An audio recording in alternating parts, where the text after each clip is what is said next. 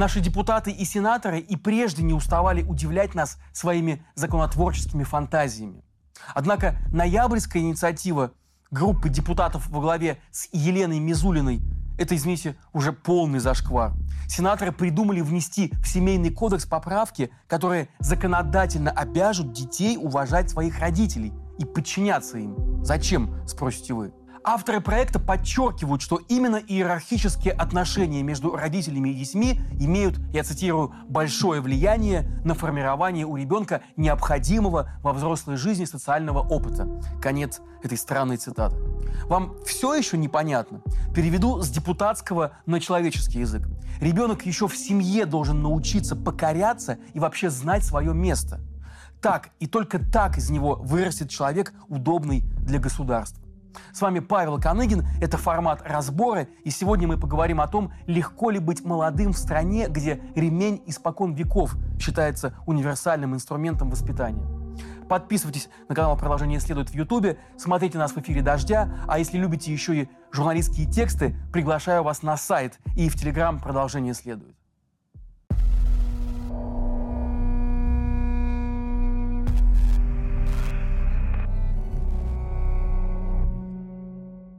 Устраивайтесь поудобнее, сейчас я расскажу вам две страшные истории про подростков.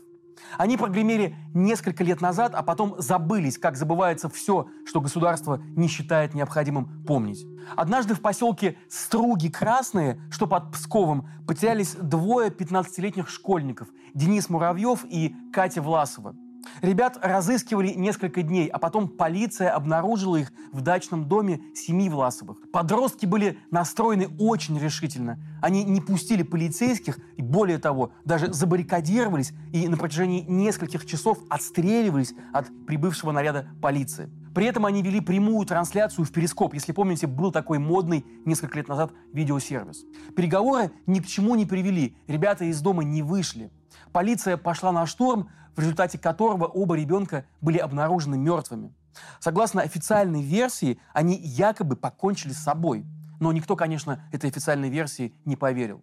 Ребята из приличных семей, как принято говорить. Почему вдруг они решились на такое? Конечно, трагедию, случившуюся в Стругах Красных, обсосали и в ток-шоу на федеральных каналах, и во всех радиоэфирах. Общий пафос высказанных там мнений такой, что дети с жиру бесятся.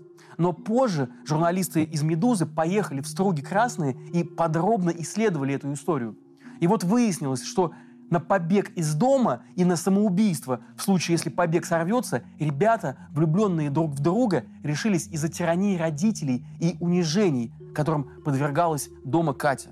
Так вот, они просто не сумели придумать другого выхода, не смогли найти взрослых, которые бы услышали и предложили выход из ситуации, которая казалась безвыходной. А вот и другая история, которая пришла мне на ум в связи с инициативой Клишеса и Мизулиной – 2016 год. По стране прокатилась волна подростковых самоубийств. Дети из внешне благополучных семей по непонятным их родителям причинам впадали в депрессию и убивали себя. Новая газета подробно исследовала сетевую игру, посредством которой детей доводили до самоубийств. Сообщество «Синий кит», помните, было такое? И вот, расследуя эту историю, моя коллега Катя Фомина поехала в город Уссурийск на Дальнем Востоке, который за год пережил сразу несколько подростковых самоубийств без, казалось бы, видимых причин. Угадайте, что она слышала буквально в каждой семье, в которой случилось такое горе, и ребенок выбрал смерть. Мы не знаем, чего ребенку не хватало. У него было буквально все, мы с работы не вылезали, чтобы его или ее обеспечить. И Вишенка на торте? Ну, конечно, с жиру бесится. Вот универсальный ответ среднестатистического российского родителя на любые трудности в отношениях с детьми.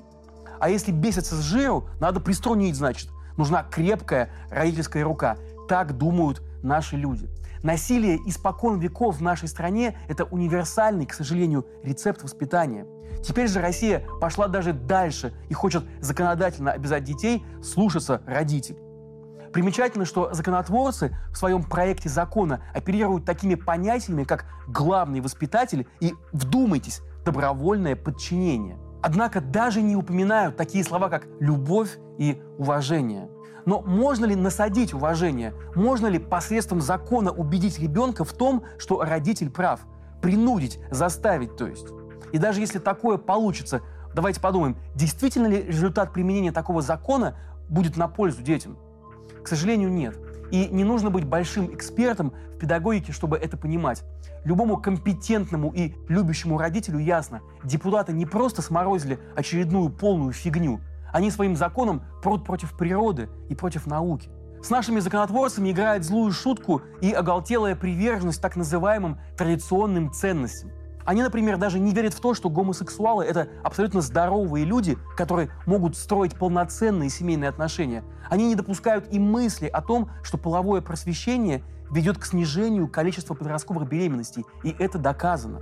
И еще они никак не могут взять в толк, что понятие «норма» давным-давно не является конкретной категорией, и границы ее очень и очень гибкие. Вся современная наука воспитания строится на тезисе о том, что отклонение от нормативного поведения, так называемое нежелательное поведение, не вина и не выбор ребенка, а следствие его физиологических особенностей. Мы же в России физиологию не признаем вовсе, а если и признаем, то только для обзывательства. Дебил, олигофрен, голову ты дома не забыл? Знакомо вам такое? Наверное, слышали, правда? Во всем развитом мире, в случае, если ребенок или подросток не хочет учиться, конфликтует со сверстниками или со старшими, его ведут к психологу или к психотерапевту.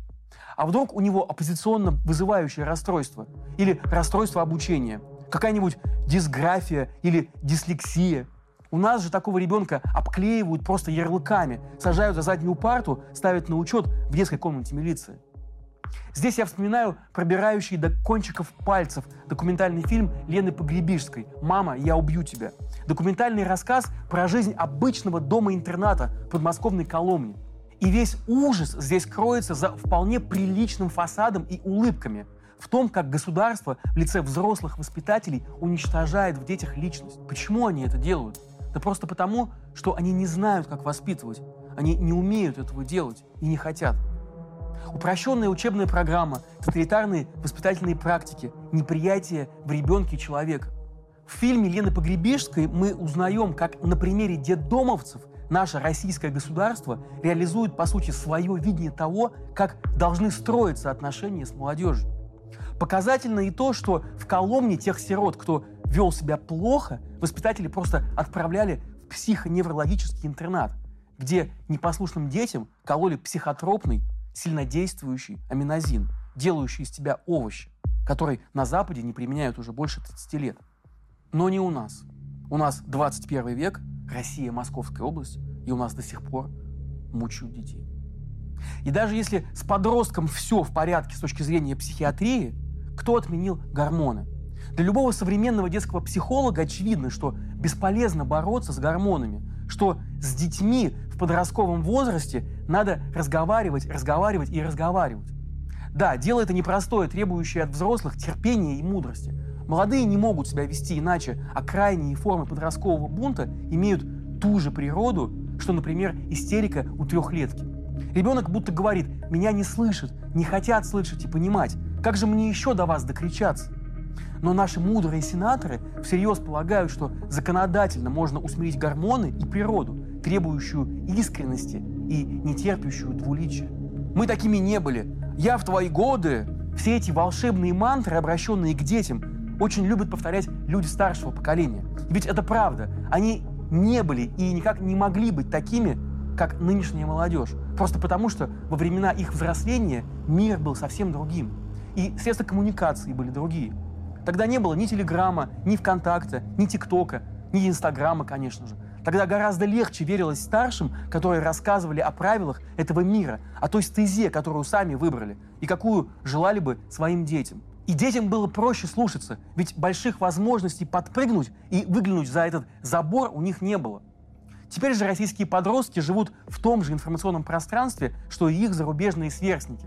Они слушают ту же музыку, они смеются над теми же мемами, и это часто бесит старшее поколение. Вот, например, недавно отличился губернатор Курганской области Шумков, который высказался в соцсетях так. Многие наши дети, внуки народа-победителя уже растут, не зная и не помня своего роду племени, напевая песни, написанные потомками афроамериканских рабов, нередко обезьянничая и подражая в палатках языке, наполняясь откровенно второсортной квазикультурной пошлятиной. Отсюда рост откровенной духовной пустоты, депрессии суицидов, отсутствие смысла жизни. Конец цитаты. Однако речь здесь, конечно, не только про квазикультурную пошлятину, как выразился Шумков. Понятно, что для него и для других представителей российской власти проблема цифровой неподвластности российской молодежи страшна другими последствиями. Молодежь, и в частности подростки, гораздо глубже старших поколений погружены в реальную политическую повестку. Просто потому, что не смотрят телевизор, а смотрят YouTube. Но только что им делать со всей этой новой идентичностью? Российский подросток – это тигр в зоопарке. Все вроде как по-настоящему, вон ровно так же, как у других, как у немцев, французов, американцев. Но разбежишься, чтобы перепрыгнуть через ров, а за ним стекло. Или колючая проволока под током. Небольшой разряд не смертельный, но шарахнет так, что в другой раз даже не прыгнешь, просто не захочется. Вы сами прекрасно помните и знаете, чем заканчивалось для подростков участие в политических митингах последних лет. Тогда даже вышедший на протест сын депутата от ЛДПР прятался от Росгвардии на фонарном столбе. Это было в 2017 году. И кончились все эти митинги постановкой ребят на учет и штрафами для родителей а также многочисленными уголовными делами в отношении тех, кто совсем недавно переступил порог совершеннолетия. Ну и еще с тех пор не утихают разговоры про то, что YouTube, один из главных для молодежи источников свободомыслия в нашей стране, скоро запретят. Сегодняшний разбор мне хотелось бы закончить словами надежды, что все в России будет хорошо, и что сила молодости победит этот диктат старцев, и что подростки перестанут, наконец, убивать себя из-за того, что взрослые их не слышат и не понимают, а новые депутаты, непременно молодые, отменят тупые законы о покорности. Я хотел бы все это сказать, но не скажу, потому что это может быть неправда. У всех у нас перед глазами пример Ирана, где еще в 70-х годах девушки носили мини, а парни выстригали ирокезы на голове. А теперь полиция нравов там запросто может забить насмерть за то, что хиджаб надет неправильно. Иран из числа центральных международных партнеров России сегодня. И наш МИД не устает перед ним раскланиваться. И то, что МИДы других стран называют дикостью, наш называет уникальной формой культуры. Так что в целом понятно, куда будет двигаться Россия. Как и понятно то, куда будет двигаться Иран, где сегодня развернулась настоящая гражданская война с сотнями жертв. Где молодежь на улицах сражается с полицией и армией, захватывает правительственные здания и оттесняет от власти почтенных мул преклонного возраста. 40 лет эти почтенные муллы закручивали гайки и учили молодых, как жить. И теперь Иран полыхает. Так вот, хотим ли мы такого же для нашей страны? Или все-таки можно по-другому? Продолжение следует.